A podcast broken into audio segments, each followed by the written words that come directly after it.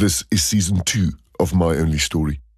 It is a co production of the My Only Story non-profit company and News 24. This is a trigger warning. If you are a survivor of sexual abuse, or if you know the people involved in the story, this podcast could be hard to listen to. If you're feeling low or triggered, please find someone to talk to at myonlystory.org.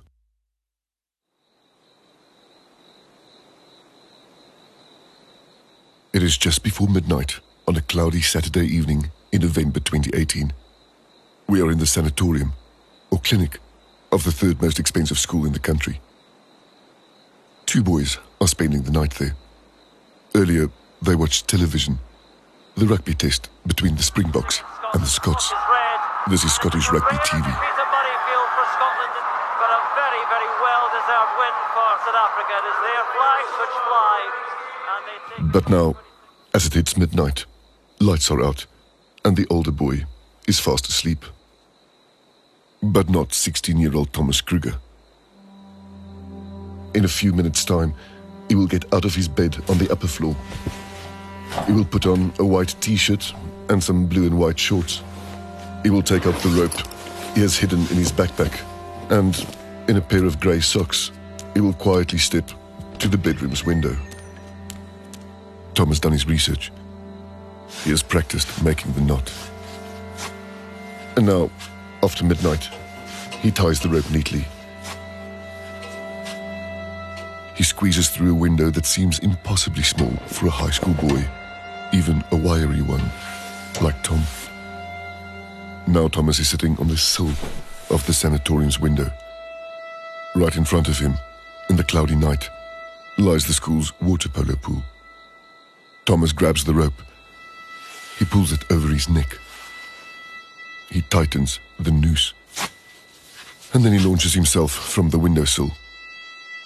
Instantly, his spine snaps. Because Tom did his research. He is dead long before daybreak. And there he hangs all night, on the side of the sanatorium, until 9 a.m. That's when his sister enters Tom's room with breakfast on a tray. She finds an empty bed, and with the other staff, she frantically starts searching. Finally, a tuft of red hair catches someone's eye. It is sticking out above the windowsill, with the boy's stiff corpse hanging underneath. In this new season of My Only Story, we track our way through a dozen famous South African schools to try to answer a question. Why did Tom Kruger have to die? I'm Dion Wiggett, and this is My Only Story, a podcast and a live investigation.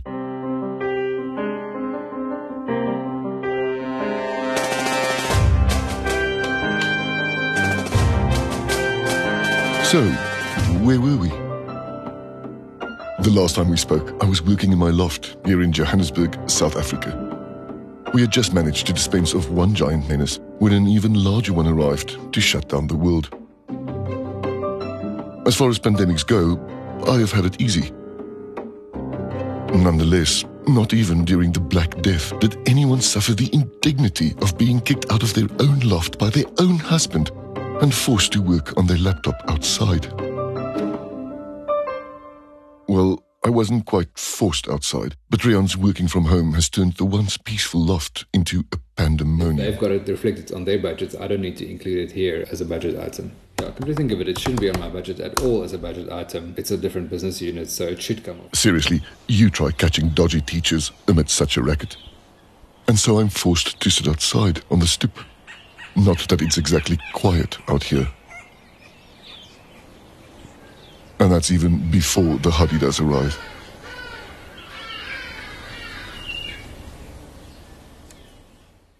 Still, give me a hundred Hadedas, but do deliver me from the violence of Rion's work life. When season one ended, I was writing the book, even though my mind kept wandering. I was over Willem Breytenbach. I was ready to start seeing other pedophiles. That is when I happened upon a mystery that would soon take over my life. The story is not about our previous paedophile. But if you haven't read the book, I do need to give you 30 seconds of context from 30 years ago. The events of six days in August 1990 at Grey College in Bloemfontein directly inspired my urgent new quest. But I'm tired of talking about a bullfrog named Willem Breytenbach, which is why you won't hear his name from my lips again. So to get us up to speed, here are Derek Watts and Masake Kana from Carte Blanche on Mnet. In December 2019, the much publicized arrest of a journalist and former teacher led to a number of men coming forward saying, Me too. Dion's investigation led him to Grey College. It's well known for the many Springboks that it has produced, as well as excellent academic results. Carte Blanche reports on Ben, who became my first brother back in season one. Ben wasn't the only one at Grey College. Breytenbach also allegedly had his way with a boy called Joshua. We contacted Grey College and the current headmaster responded with this written statement.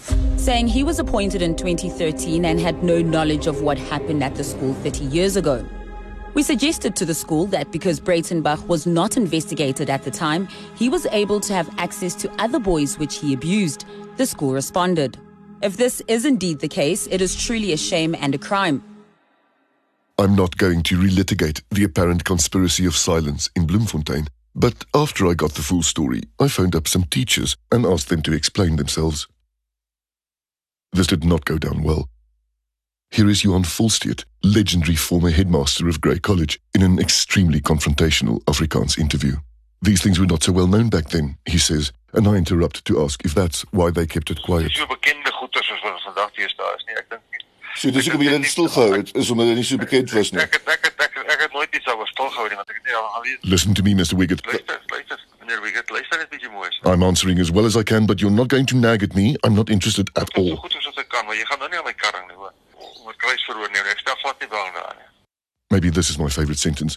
I know what I know, and I know that I knew nothing about those things back then. Ek ek weet ek weet wat ek weet en ek weet ek het niks geweet van daai goed daai. What is your answer to your own question? Wat wat is jou antwoord op jou op jou eie vraag? Ek vra jou net 'n vraag. As iets met I ask if grey boys are expected to keep quiet, and he says, nah. om dit nie te sê nie. Nee, ek glo nie. As daar regtig 'n krisis is, sal dit sal dit definitief na vore moet kom. Nou, so so I think you get the gist.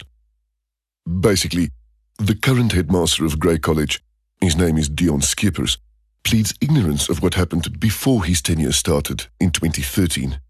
But his predecessor, the now retired Johan Volsteedt, says he can't remember as far back as 1990, when he was the deputy headmaster. The headmaster at the time, Dr. Miku Haynes, died in 2020 after a long battle against Alzheimer's, Netwerk 24 reports. And so nobody takes responsibility. Not headmaster Deon Scheepers, nor Johan Volsteedt, who lived on the Grey College campus for 60 years. My interview with Johan Volsteedt, or as they call him at Grey College, Mr. Grey, left me both furious and fearful. Furious that teachers have conveniently forgotten the lives that were ruined on their watch, and fearful that schools have not changed a bit since Grey College avoided a scandal by allowing a paedophile to become some other children's problem. But could that still happen today? If these grand schools have grown more compassionate and less arrogant in the past 31 years, we would have much less to worry about. But if these schools have only grown more arrogant, we are up a creek without a paddle. From where I'm sitting on the stoop, there's good news and bad news. The good news is that we are talking more about the fact that boys also suffer sex abuse. In 2017, we met Colin Rex from Parktown Boys in Johannesburg. Here's ENCA. Former assistant water polo coach at Parktown Boys High School, Colin Rex, has been convicted on 144 counts of sexual assault and 12 counts of common assault. In 2019 came the news of Fiona Viotti at Bishop's in Cape Town. Fiona Viotti was a history teacher and water polo coach at Bishop's Diocesan College. ENCA again. The school was thrown into scandal when a matric pupil revealed they'd had a sexual relationship. An investigation by the school revealed Viotti had had sexual relationships with at least five boys between 2013 and 2019.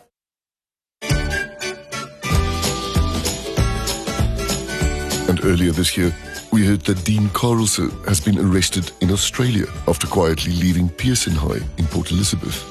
This is Australia's 7 News.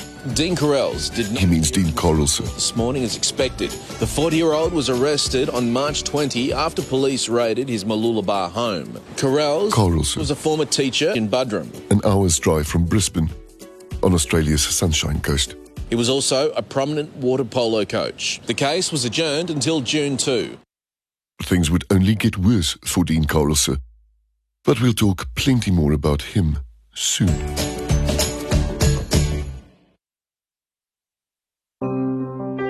It's good news that sexual predators are being exposed because that means people are being warned against them. There is bad news though, and it is considerable. Even though there is a pattern that is plain to see, the schools do not bother. The people in charge have not felt the need to connect any dots. If they would care to look though, they would keep hundreds of children safe. Is that not a reward worth playing for?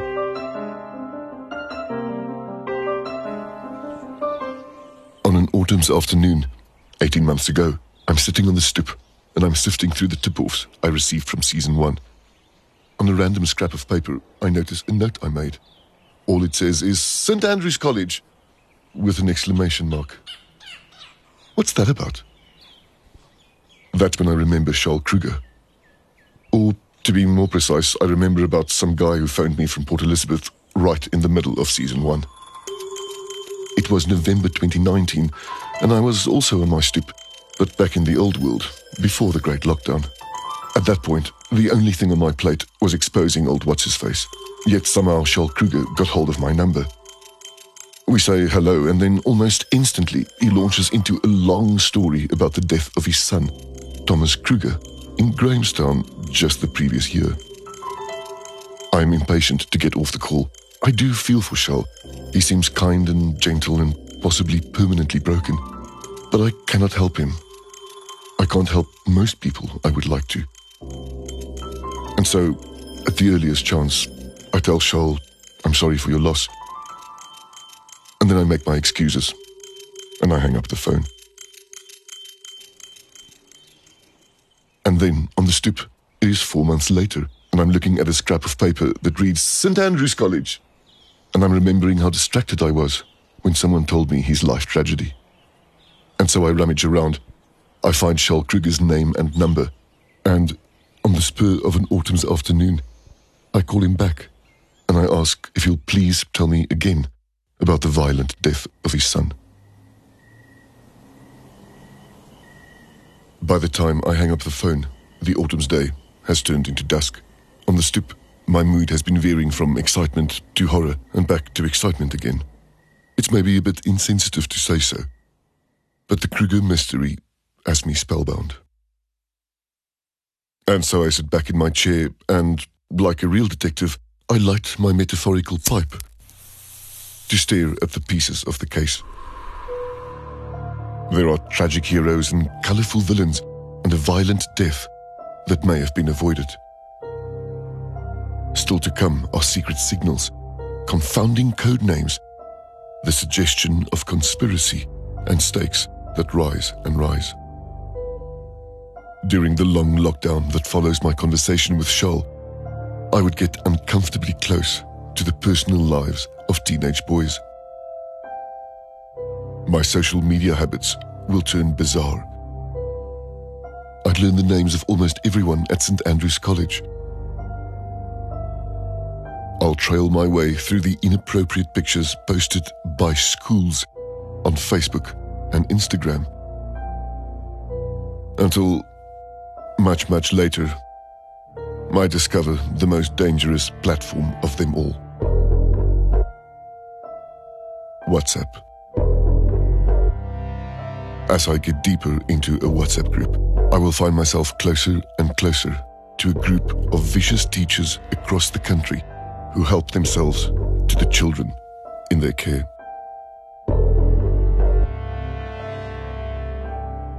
They think out games to play. They compare notes and exchange pictures. They hide each other's secrets, for the secrets are also their own. Except, lately, there's been one exception. We may as well call them Deep Throat. For once, it happens to be apt. Let's reveal the secrets one by one. Let's give up the game, the very large game that I believe to have led to the death of Thomas Kruger. This stretches so much wider than one school. It's an infestation. As our story starts, there is only one question I must ask you to answer. Can you honestly say you trust every teacher at your child's school?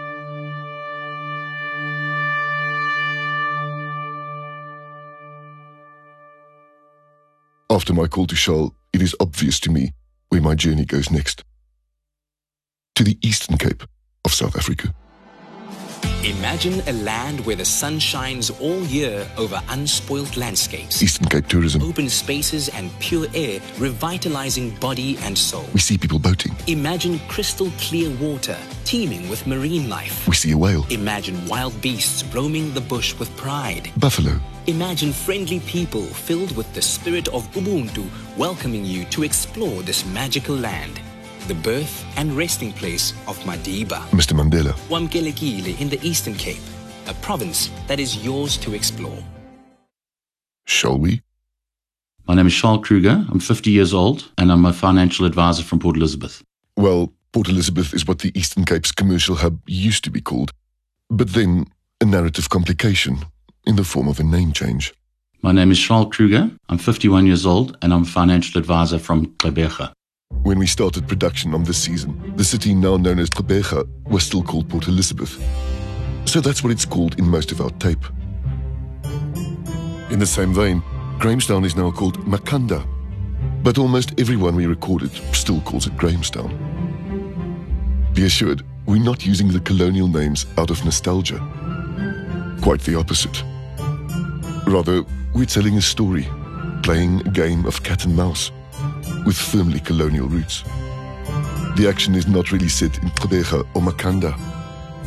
These are stories that bloomed and festered in Port Elizabeth and in Grahamstown.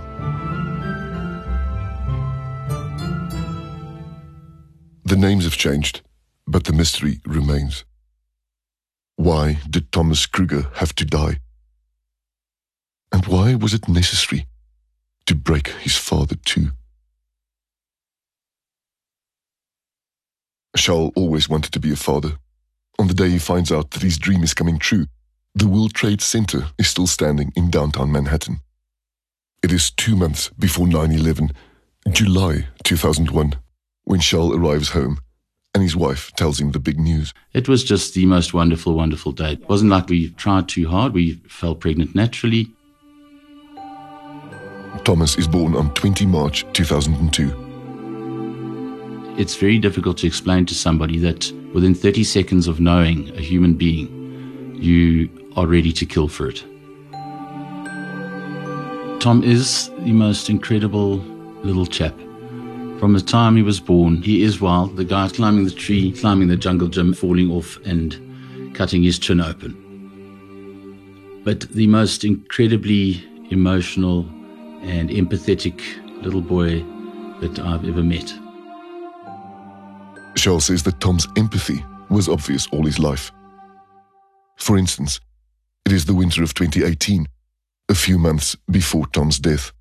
One afternoon, I need to go down to Builders Warehouse, and I say to Tom, Please come with me. He says, With the greatest of pleasure. On our way down the hill, coming up towards Builders Warehouse, he says to me, Dad, please, I would like you to take me to a home for abandoned babies I want to go and volunteer to help look after these babies.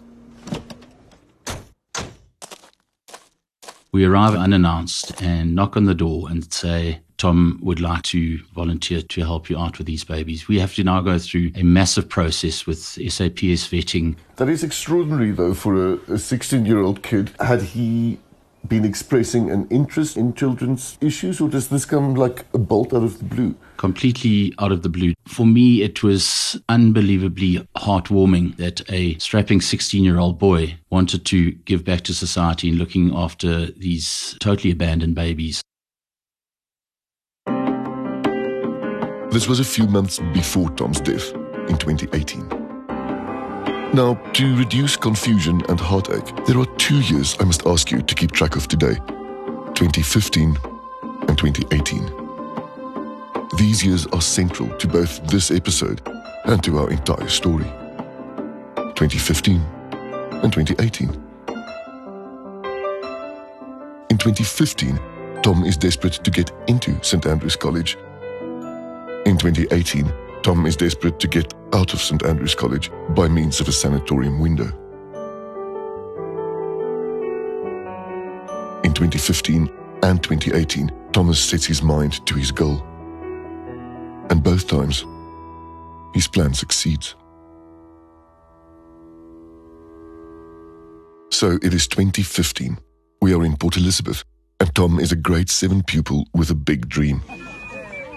He wants to go live at a legendary boarding school, the splendid St Andrew's College in Grahamstown, where character is built and boys grow into men.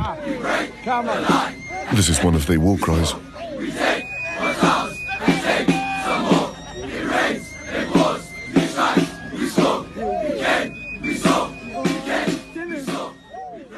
But as marvelous as St Andrews is, it is also marvelously expensive.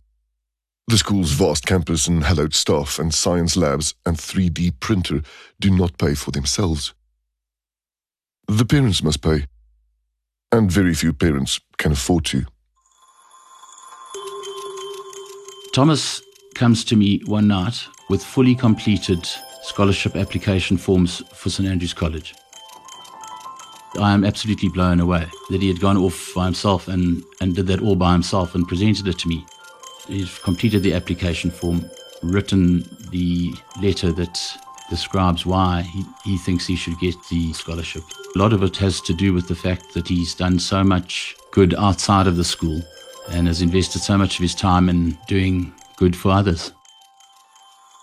We stick with 2015, but let us drive 90 minutes away from Port Elizabeth into green and rocky mountains to see what's been cooking in Grahamstown at the object of Tom's desire. As we drive into the St Andrews campus in 2015, we find a school in the throes of a new era. A flurry of new teachers have just been installed, chief among them a sweeping new broom. Good morning.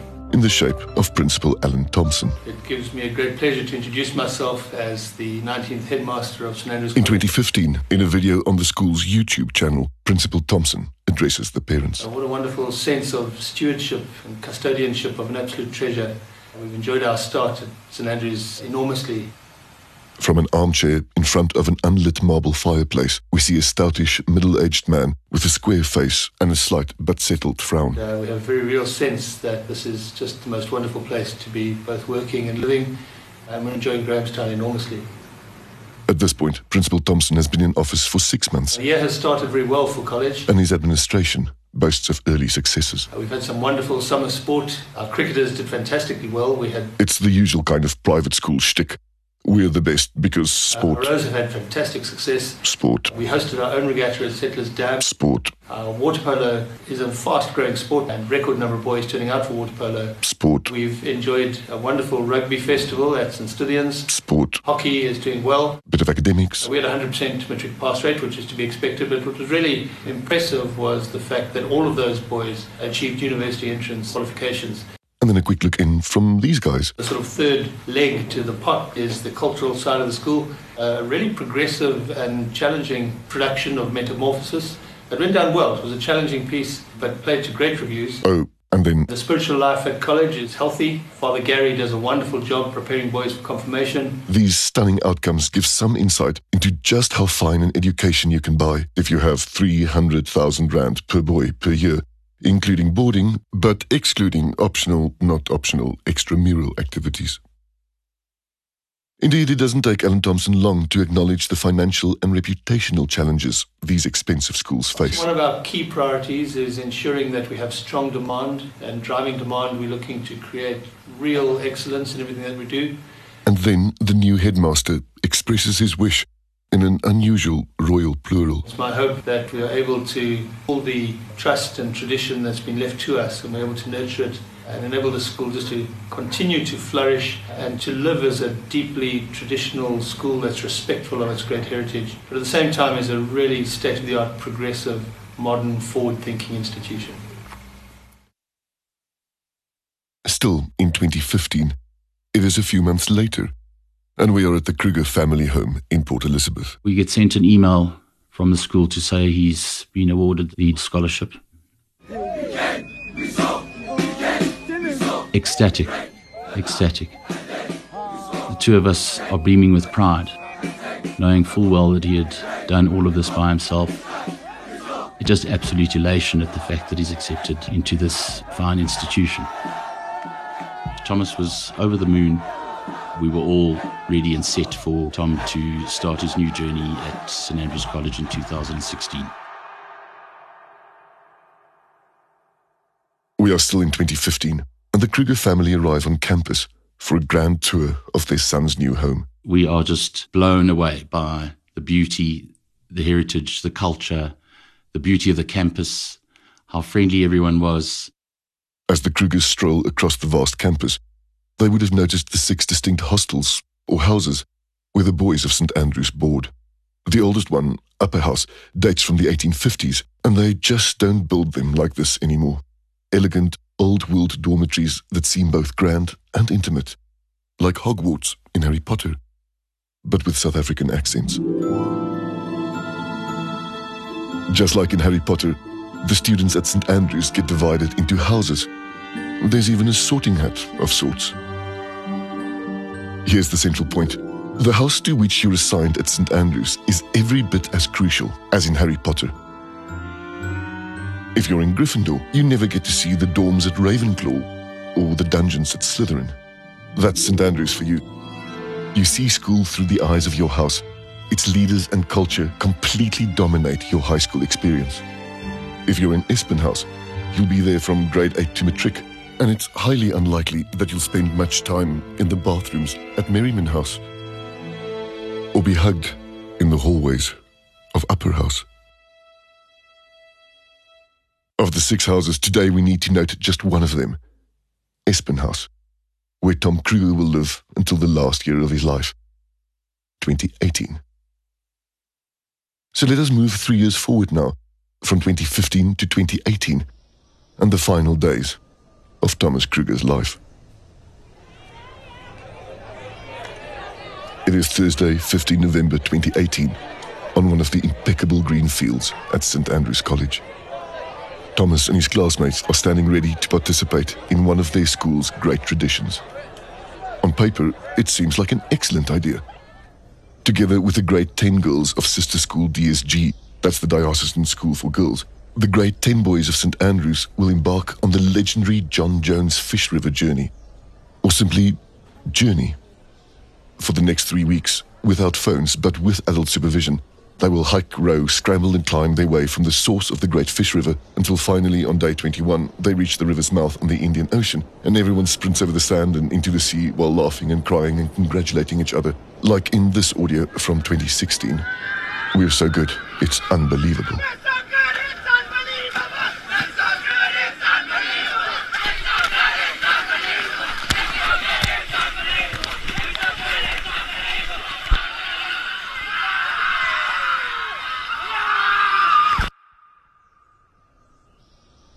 But back to Journey's start on an impeccable green field. We're standing next to the Kruger family and a crowd of other parents who have all come to see off their sons and daughters. Young Thomas has been at St. Andrews for almost three years now, and they have been turbulent years, to say the least. We'll talk about that next time. But by November 2018, it looks like Tom has put the worst of it behind him. This is actual audio from Tom's class getting ready for Journey. Next to a wide green field in Grahamstown, Charles Kruger captures the scene on video. I would say Tom looks like any slightly awkward high school boy embarking on an adventure, laughing and yelling and hugging his mates and fist bumping random people. In four days' time, he will be dead. As the parents leave, the boys and girls stand ready for inspection. There is a company there with sniffer dogs. They're instructed to put down their backpacks in a row in front of them. Charles Kruger has one last look through the fence.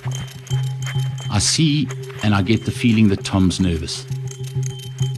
The kids have received lists of items they need to take, and also of items that are strictly forbidden. It gives me no pleasure to say this, but the sniffer dog should reconsider his or her career in security. The sniffer dog walks straight past his bag. I could see him almost jump for joy. I'm really not here to give the sniffer dog shade. He or she is not a bad dog, merely extremely incompetent. Maybe if the dog detected what Thomas was hiding, everything would have turned out differently. But instead, off the sniffer dog trots to the next group, presumably finding nothing in those backpacks either. As the new group placed their backpacks down, I called Tom over to the fence that we were looking through for one last goodbye. I have a, a black bangle that Thomas gave me six years before this. I take it off and I put it on his wrist. And I say to him, My boy, this is the most valuable possession I have. Please bring it back to me safely. And those were the last words I say to Thomas Lester Charles Kruger. I went to see Tom in First Avenue funeral parlor um, to say goodbye to him, and I removed the bangle off his wrist in the room in the funeral parlor. Is that the bangle on your wrist there? I do have the bangle on my wrist. Bloody thing's about to bu- bust, so I'm going to go and have it tattooed on, onto my wrist. Yeah.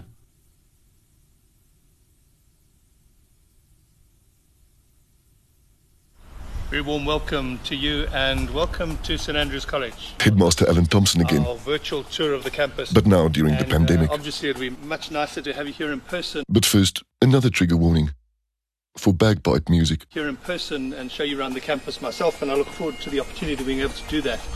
But in the meantime, St Andrew is the patron saint of Scotland, and 10,000 kilometres away at St Andrew's College in Grahamstown, the Scottish spirit is still vigorously celebrated. you'll begin to discover some of the magic of this place. Sooner or later, the opportunity always, really there are bagpipes. sport and culture and academics, the opportunity to discover your own little uniqueness in life and to really flourish and prosper. By 2021, Enjoy the tour. Principal Alan Thompson has seen two entire cohorts through high school.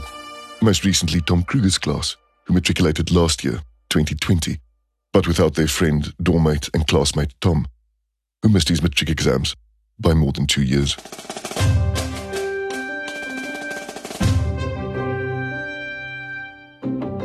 In the media, we report thoroughly on cabinet ministers and do deep dives into the tenures of even minor CEOs. But seldom do we take the opportunity to rate the famous headmasters. These elite headmasters have monumental influence in the world of education, but we don't even know their names. Never mind their views on the issues facing our children. What can we do about naughty schools and teachers who won't listen? I think maybe it's time for some discipline around here. Some detention time for the teachers who have failed. If a huge investigative hoo ha is the only way these schools will listen, well, let's have a big hoo ha. It's not that I have something against schools. It just seems to me that some schools have something against children.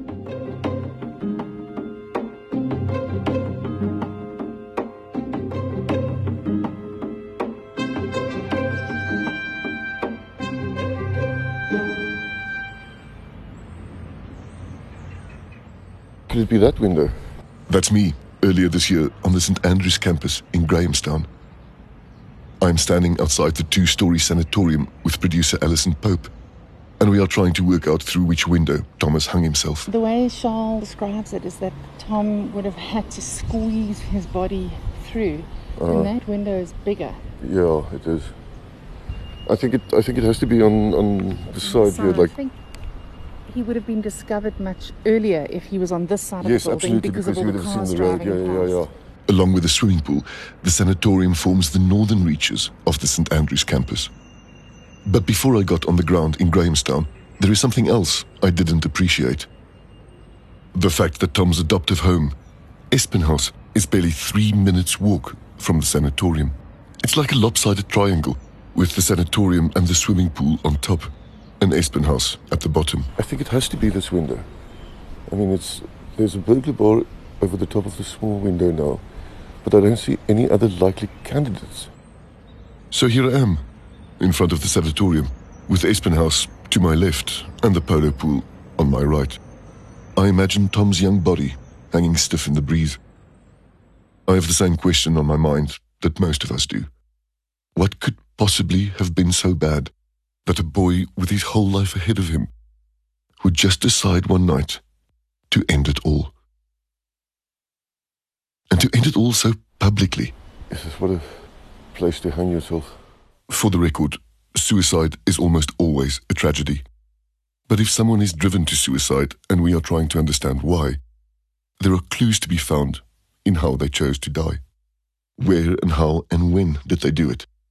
All of this is significant, and we'll talk about all that later this season.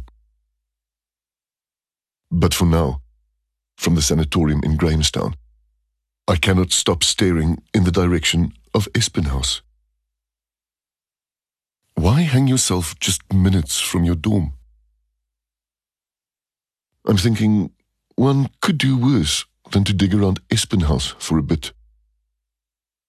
Maybe Espin House can shed some light on the untimely death of Tom.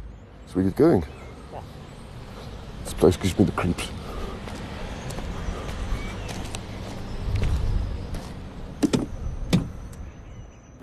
John, there are no words to describe the loss of a child. And it's highly cliched to say no parent should ever have to bury a child. Your life gets turned upside down. There's just no way to describe the pain. I suppose I can describe it to you. Is it, but it's like you're getting flu and your body, your body starts to ache. We'll multiply that by a thousand times, and that's how I feel sitting right here now. And it won't go away. You can't drink it away. You can't. There is nothing I can do to get rid of it. I haven't been able to work. Most days I cannot get out of bed, still to this day. And it's nearly three years down the line. This loss and pain, knowing that Tom was, in my eyes, carrying a burden that was too great for him to share. He shared everything with me, Deon. He just couldn't share that with me. I think he realized there that would, there was no way out for him other than to, to end his own life. And actually, there was a way out. There was a way out. He could have, we could have dealt with it. I asked Charles what he would say to other parents.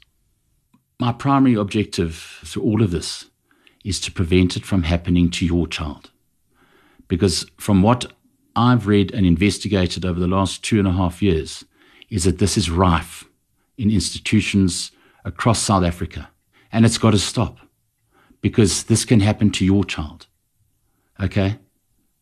Because it happened to my child and the outcome was life changing for everyone involved.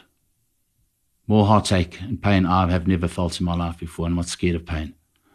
But this is not a pain you want to go through. So the primary objective is to make sure that this does not happen to your kid.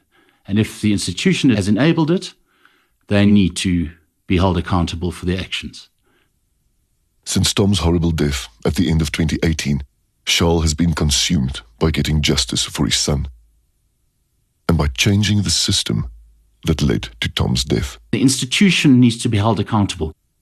But most of all, the abuser needs to be held accountable.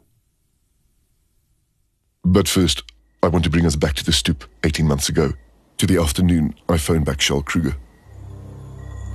After our long conversation, Charles forwards me three voice notes. three voice notes he found on his late son's iPhone. To be honest, as much as Charles got me drawn to this case, it was the voice notes that got me hooked. Week after week, I'd find myself listening to the same three voice notes over and over as they tumbled me into an apparent universe of secret codes and signals. When you listen to the voice notes, you'll be as baffled as I used to be. What do these words mean? And what's the deal with the strange emojis I keep seeing in other WhatsApp conversations between teachers and teenage boys? But then, late one night on the stoop, I'm listening and re listening to the same three voice notes. When a new word suddenly strikes me as odd, that's the moment I make a connection that's been staring at me since the start. The connection is bacon. Sometimes the word bacon is spoken or written. Most often, though, the bacon is an emoji. Do have a look at the bacon emoji on your phone. It's two crispy rashes in horizontal parallel. In the current iteration of my phone's keyboard, it's between the waffle and the T-bone steak. I do love me some bacon, but every time I see the bacon emoji now, I feel nauseous. It has come to mean something else to me now, and it makes me lose my appetite completely. Anyway, enough talking about the clues and the codes in the voice notes. Shall we have a quick listen? The voice of young Tom from beyond the grave. Also, um, yeah, I'm in Grahamstown. I'm gonna distribute the chocolates. I looked at them now. I think I know all of them.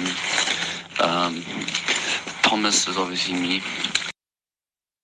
Next time on My Only Story.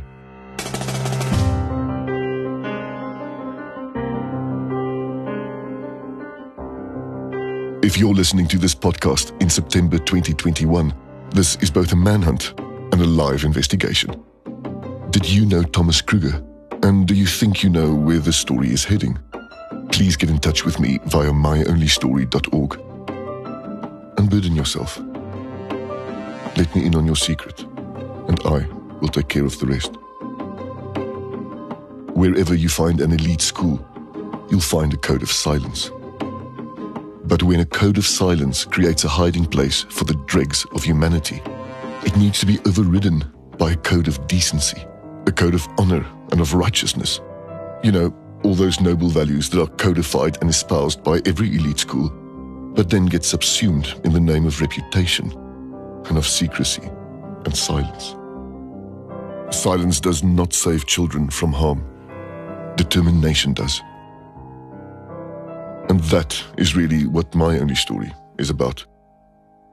Having a voice, making a big noise, trying to keep children away from the adults who want to deceive them. Help me to complete this investigation. In the next six weeks, in the South African spring, help me to get rid of a ring of teachers who may have their eyes on a child near you.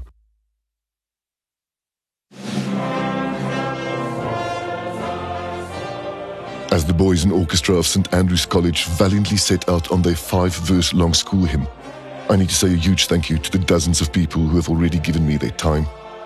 The boys and girls, men and women, parents and guardians, and various people of compassion. And here's a huge big shout out to the teachers and coaches who have been willing to talk to me so far.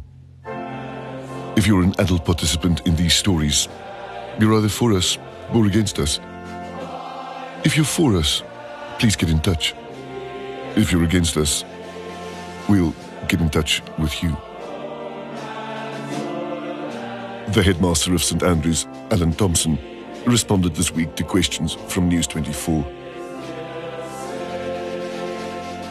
He said Thomas Kruger, quote, was a very well known and much loved member of the community.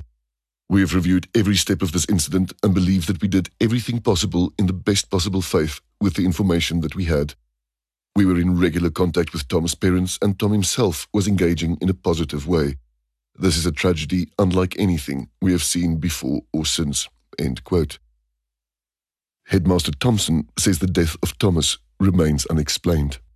Quote, We do not know, and to speculate and to engage with rumour would dishonour the memory of Tom, which we cherish and respect deeply. We investigated every aspect of this incident, reviewed it independently, and found no obvious triggering event. For more reaction from Alan Thompson and other parties, see the reporting on news24.com. Whoever you are, please continue sending me your information and your tip offs. You can contact me completely confidentially at myonlystory.org or message us on WhatsApp or Telegram on 072 382 7030. MyOnlyStory.org is also the place to go for bonus materials and loads of resources about recovering from sexual abuse. My Only Story is written and edited by me, Deon Wiggett. The executive producer is Alison Pope. The associate producer is Notula Magnati. And the sound engineer is Sean Jeffers. The original score is by Charl-Johan Lingenfelder, and our artwork is by Carla Krieser. Additional reporting by News 24's Sesona Ngqakamba. News 24's production manager is Charlene Root, and their editor-in-chief, Adriaan Basson, is our editorial advisor. Special thanks to Sheldon Marias and Paul Aradife. At myonlystory.org, there are loads of links to people to talk to, depending on where you are in the world. If you're in South Africa, you can always, always phone SADAG on 0800 456 789. It's sequential and easy to remember. 0800 456 789. My Only Story is out every Thursday at 5 a.m. South African time.